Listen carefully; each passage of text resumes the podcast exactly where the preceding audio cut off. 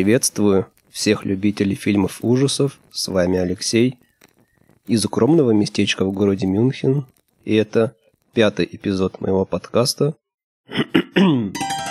«Рука под кроватью».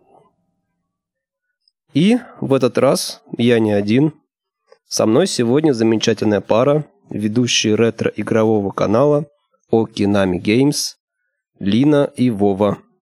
Привет, ребята. Всем привет. Привет. Мы лютые любители фильмов ужасов. Кстати, это удивительно, я, я даже не ожидал, если честно. Но сегодня, да, сегодня речь пойдет не о ретро-консолях и ретро-играх, не о вашей комфортной теме, и даже не ваш комфортный формат, не видеоформат. Да, я думаю, довольно-таки непривычно в аудиоформате вещать. Согласна, да, такой первый опыт у нас. Я себя чувствую, как на первом стриме. Такие же ощущения, переживания. Потому что я до этого никогда не принимал участия в подобной деятельности. Да, ну ничего страшного. Итак, мы сегодня поговорим о фильме две тысячи пятого года, который называется «Бугимен». Вот его посмотрели, ну и в двух словах для начала, как он вообще, понравился, не понравился? Фильм понравился. Мы его смотрели давно, как раз в двухтысячных, и он подзабылся. Мы его посм- пересмотрели не так давно, и вот прям детально постарались все рассмотреть. Очень понравилось, как режиссер, какие применил там навыки именно съемки, понравились э, какие-то отдельные кадры. Ну, в общем, очень много понравилось, что какая атмосфера в этом фильме. Коротенько перебью, кстати. Мне тоже фильм понравился, и именно он, этот самый Бугимен, и вдохновил меня вот на название этого подкаста и на идею для обложки с этой вот рукой, которая вылезает из-под кровати. Вот как. Нет, действительно, картина такая, она очень достойная, и жаль, что вот по оценкам посмотрели, так пробежались, многим людям не понравилось, а нам вот на самом деле понравилось. Мы почему вообще смотрим мы фильмы ужасов? Мы их смотрим не потому, чтобы себя напугать или поймать адреналин, как многие любят, да, там кровь, мясо и так далее.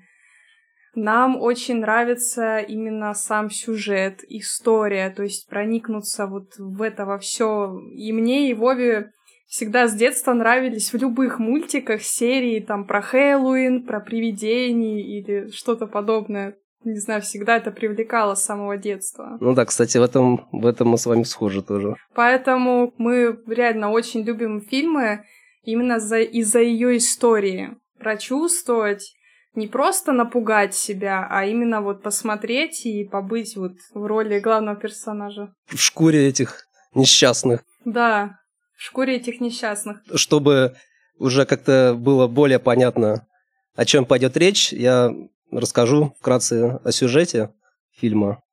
Давай. Фильм повествует нам о том, как маленький мальчик Тим, восемь лет, потерял своего отца, но это случилось весьма загадочно. Его отца утащил, если не ошибаюсь, это то ли стенной шкаф, то ли какой-то гардероб.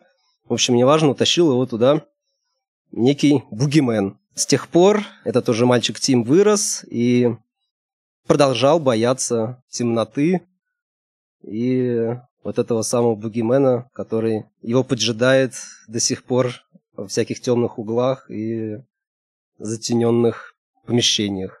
Вообще вот эта вот такая страшилка, да, про бугимена, который живет в шкафу или где-то под кроватью, это популярная страшилка в Америке, у американских детей. Вот вы помните, что пугало именно вас? Вот чем вас пугали родители или, может быть, друзья в детстве?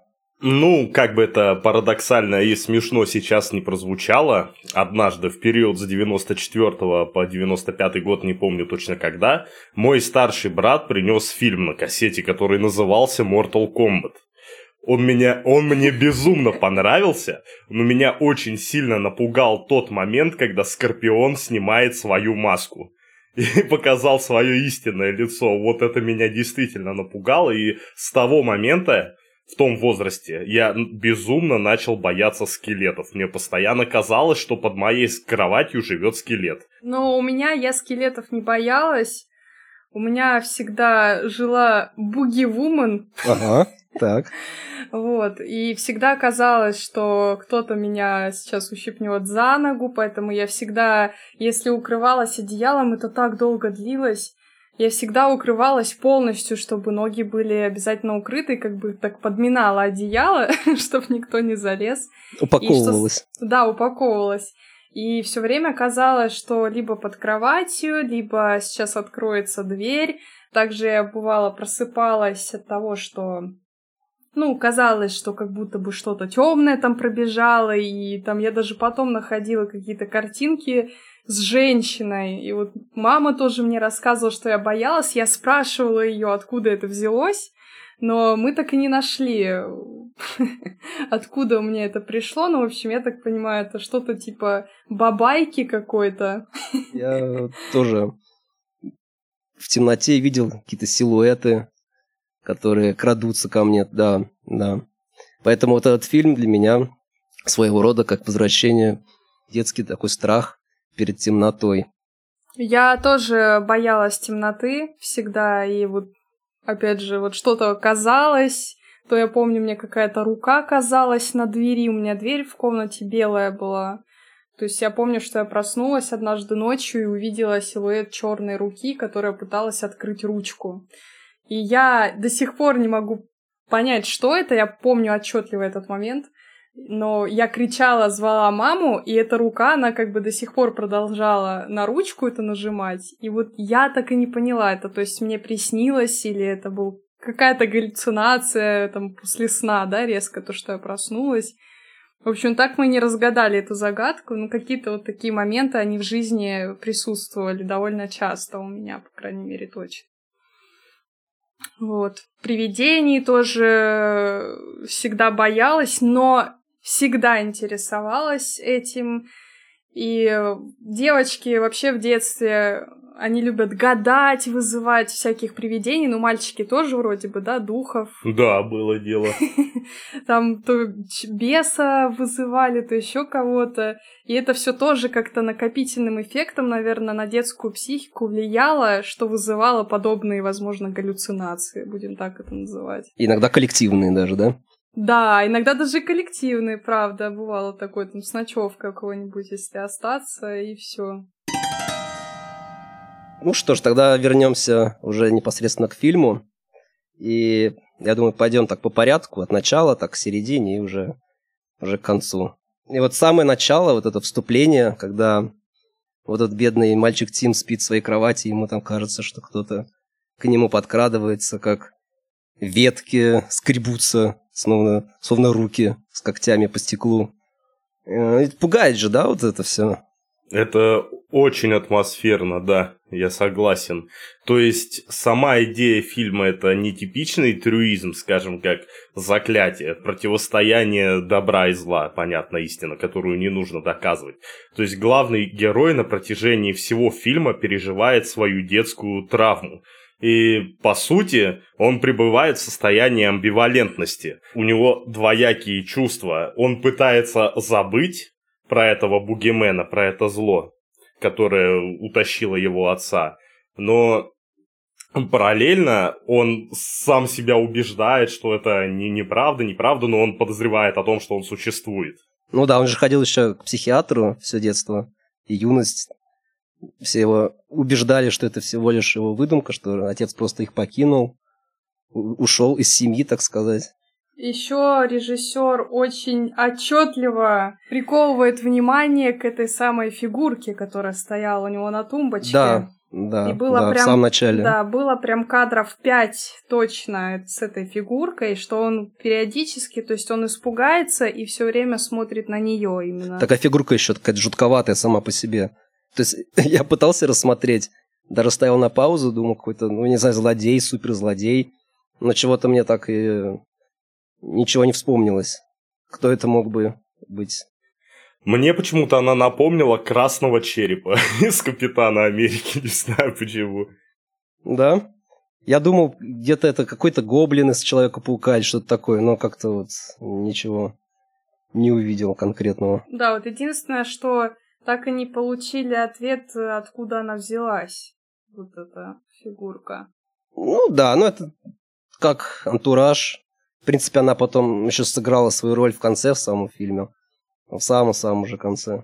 Потом вот после вот этого сразу нам показывают, как уже взрослый Тим построил свой быт. То есть, помните, да, у него весь дом обустроен таким образом, что освещено буквально все.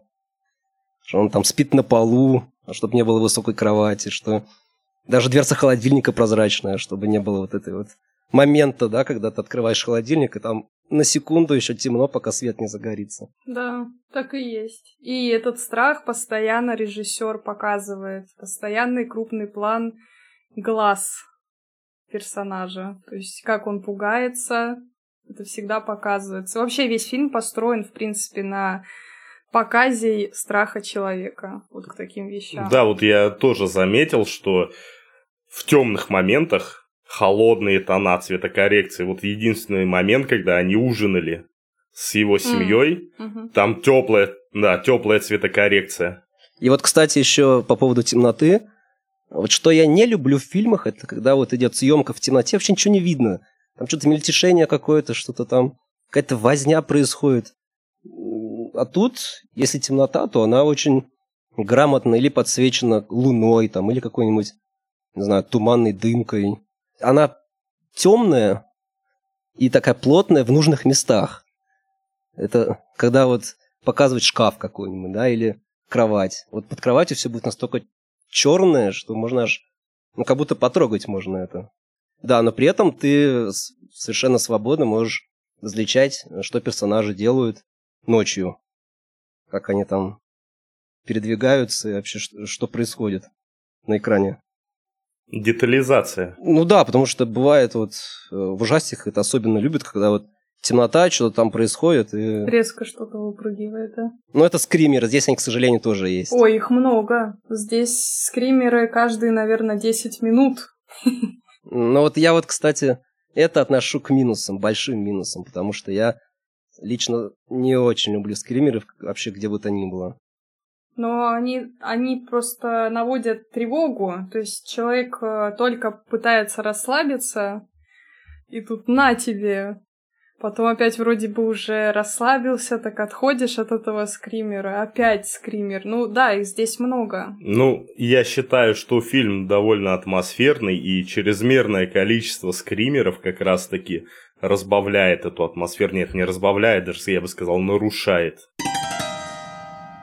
Если еще, кстати, вернуться к съемке, к операторской работе, там ведь в этом фильме очень неожиданные ракурсы, и они не всегда стандартные. То есть камера стоит так, что ты можешь почувствовать, что кто-то смотрит на тебя или из шкафа, или сквозь щель от приоткрытой двери, да? Это еще, кстати, вот такой вот эпизод в этой клинике, психиатрической клинике для детей, когда... Тим услышал плачущую девочку, от, от страха плачущую девочку, к ней подошел, и он, тут он понимает, что она смотрит вот в ужасе, в панике смотрит на потолок, где панель отошла, и вот за этой панелью, как я говорил, такая вот непроглядная темнота, непроглядный мрак, который, вот, из которого буквально вот в любую секунду могут вылезти руки, которые тебя вот тащат куда-то в неизвестность. Лина, кстати, тоже заметила, э, очень похвалила. Много таких, да, таких ракурсов интересных. Либо из-под низа как-то вот сняли его, я помню тоже какой-то момент, он забежал, когда в до, по дому ходил. Из окна, да, то из и, шкафа. Из окна, из шкафа. Очень интересные ракурсы, которые... позволяет непривычно смотреть на актера, да, или героя фильма, а как-то нестандартно, то есть мы смотрим как будто на него вот глазами этого бугимена.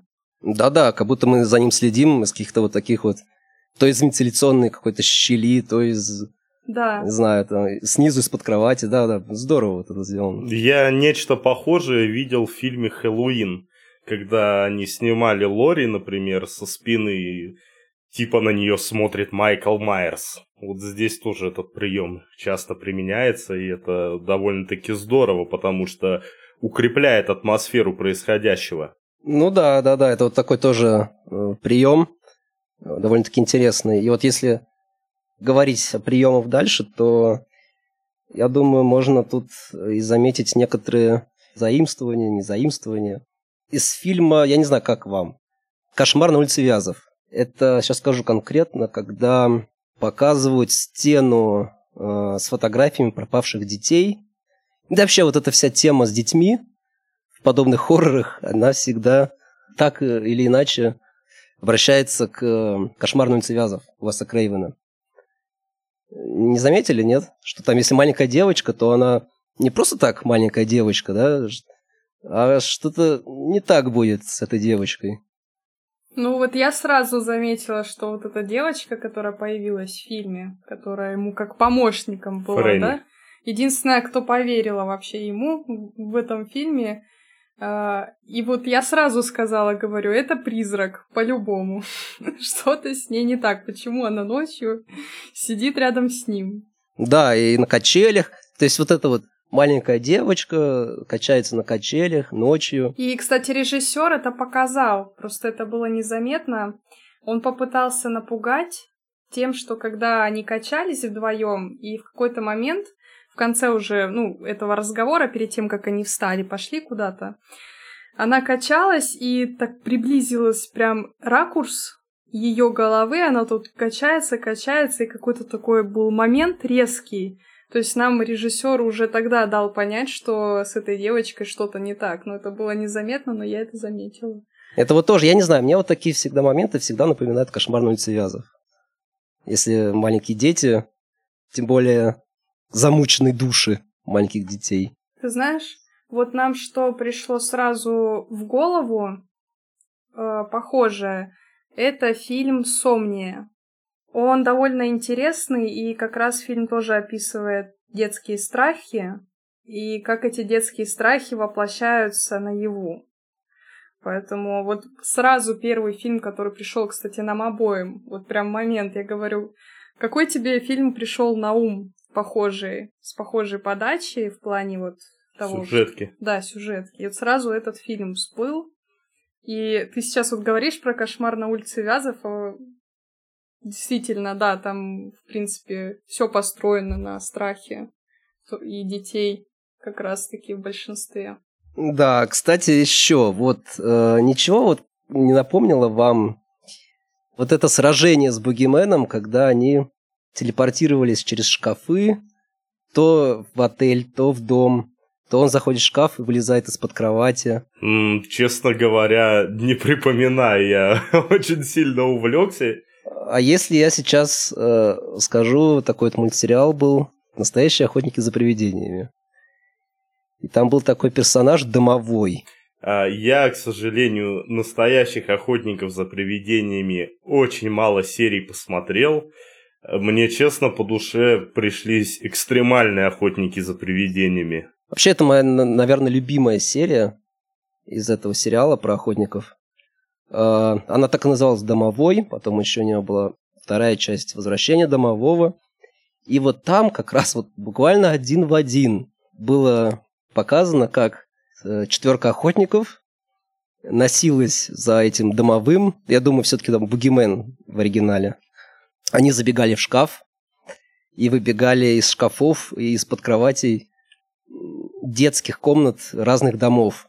Многие говорят, что вот эта вот серия с домовым, вообще персонаж домового в «Охотниках», он чуть ли не самый жуткий вообще из всех привидений, которые там показаны. А, я очень плохо помню. Кстати, про домового это у нас тоже такое очень общепринятая пугалка, которую все пугали, но только, по-моему, в Америке все боялись, что кто-то вылезет из шкафа. Я что-то не припомню, чтобы у нас такое было. Вот, ну да, да. У, на, у нас у нас пугали, что, ну лично меня пугали. Вот если, там, не знаю, будешь не будешь спать или не ляжешь вовремя спать, то придет какая-нибудь старуха и утащит тебя куда-то. Вот меня, меня, меня пугали какой-то старухой. Причем до, до такой степени запугали, что мне иногда мерещилось в окне, что старуха смотрит на меня в окно. Причем мы жили... Сначала мы жили на первом этаже, то есть это было как-то еще более-менее обоснованно. А вот когда мы переехали и жили уже на шестом этаже, и когда мне мерещилось в окне лицо старухи, на шестом этаже. Прилетело. Это жестко. Ну а что говорить? У нас э, с детства принято пугать. Как детей заставляют что-то не делать. Элементарно даже. Придет серенький волчок и укусит за бочок. Пожалуйста. Я этого волчка вот сейчас просто вспомнила. Всегда боялась, и поэтому я старалась не спать на боку. Представляешь, вот я сейчас вспомнила. Бабушка меня так убаюкивала. Это же вот тоже общепринято. Ну, но все равно, то есть это, вот это смотрится очень органично, потому что все-таки детский страх перед темнотой, он общий, я думаю, для всех детей, где бы они ни жили, в какой бы стране ни жили. Но я знаю, тем не менее, очень многих, кто спокойно всегда засыпал и никогда не парился на этот счет. То есть они себя комфортно чувствуют просто, что они уже находятся в кровати, и им не до этого там что-то рассматривать, и быстро засыпали как-то так. Возможно, им не рассказывали такие истории. Ну, опять же, вот благодаря всем вот таким вот переживаниям подобные фильмы смотрятся намного, ос- воспринимаются вот, намного острее. Да, нет, есть фильмы, которые вот мы посмотрели в детстве, и решили пересмотреть уже, ну, будучи взрослыми. Когда пересмотрели, уже как-то отпустило, что ли, и все страхи развеялись. Но есть фильмы, которые, как и в детстве, были страшные, так и сейчас. Хотя другой человек сядет, посмотрит, скажет, ну, как бы тут ничего страшного нет, чтобы пугаться. А, видимо, наша психика, она дает воспоминания какие-то в голову, и мозг начинает сразу защищаться, либо придумывать там всякое. Слушай, а вот Вова, ты говорил про Mortal Kombat и череп, который тебя напугал, такой нерационально напугал, так сказать. Я в детстве, да, да, да сейчас тоже, до жути боялся мультфильма нашего советского «Сестрица Алёнушка и братица Иванушка». Ну, вот эта сказка, когда братец Иванушка попил из копытца, из, из следа копытца воду и стал козленком. Превратился в козла. Нет, меня пугало нет. Меня пугала вот эта ведьма, которая выскакивала из леса, хватала его и утаскивала к себе в избу туда. Я не знаю, для меня это настолько было жутко. Особенно, когда Иванушка в виде козленка скакал по бережку, а Аленушка из-под воды за могильным голосом вещала, что ее утопила ведьма, и она не может оттуда выйти, что у нее на шее камень. Ох... Ну, давай мы скажем тогда про концовку фильма, как мы ее ощутили. Да, да, вот вер... именно вернемся к фильму и концовке, к этой финальной битве с Бугименом. Мне вот немножечко раньше именно вот это напряжение уловил, вот ближе, чуть дальше середины фильма. Мне понравилось то, что Бугимен пытается обессилить протагониста, то есть он... забирает его близких людей, вводя его в состояние фрустрации, и вот под конец он собирает всю свою волю в кулак, садится на этот стул и пытается противостоять ему. Но, к сожалению, вот по моему субъективному мнению, концовка получилась довольно лаконичная. Ну, то есть коротенькая. Там бит... Скомкали, скомкали да, немножко. Да, битва произошла там буквально за одну минуту. Он отнавесил шторы, и все, конец. Я считаю, могли бы чуть-чуть растянуть. Я вот, честно, вот э, концовку, когда посмотрел, вернее, вот эту битву, я подумал, что он вернется в прошлое. То есть, в себя самого ребенком. Просто если учитывать еще момент, когда он, по сути, возвращался в прошлое и видел, как Бугимен утаскивает сначала его подругу, потом дядю. То есть я подумал, что когда вот он победит Бугимена, то он проснется в своей кровати мальчиком снова, и отец его жив, и все хорошо. Отличная была бы концовка. Да, я вот так вот концовку себе представлял. Да, но здесь немножечко не хватили, как-то так хорошо вели, И я стала за собой замечать, что мое напряжение к концу фильма, оно так нач- начало резко спадать, спадать, спадать. И вот не дали ответ по поводу вот этой фигурки, которую он разбил. То есть, да, на которую так, столько было внимания в начале, и откуда она взялась, почему так, либо это было как... Эм, не в прямом смысле, да, а в каком-то переносном, он просто в эту фигурку перенес свои, свой страх, да, ее разбил, ну, или ты что? Знаешь, возможно, это как своего рода проецирование. То есть каждый, например, ребенок Бугимена видит, исходя из своих каких-то страхов. Я так это понимаю. Да, из того, что, да, да, из того, что его окружает. Вполне себе возможно. А так, в принципе, очень понравился фильм. Он неординарный, такие фильмы сейчас не делают, это точно. Ну, ладно. Я думаю, будем прощаться. Спасибо вам за компанию. Тебе спасибо большое. Было очень интересно все это обсудить. И напоследок скажу цитату одной героини из фильма. «И помните, что чулан – это фигня. Бояться нужно того, кто под кроватью». Спасибо. Пока. Пока. Пока.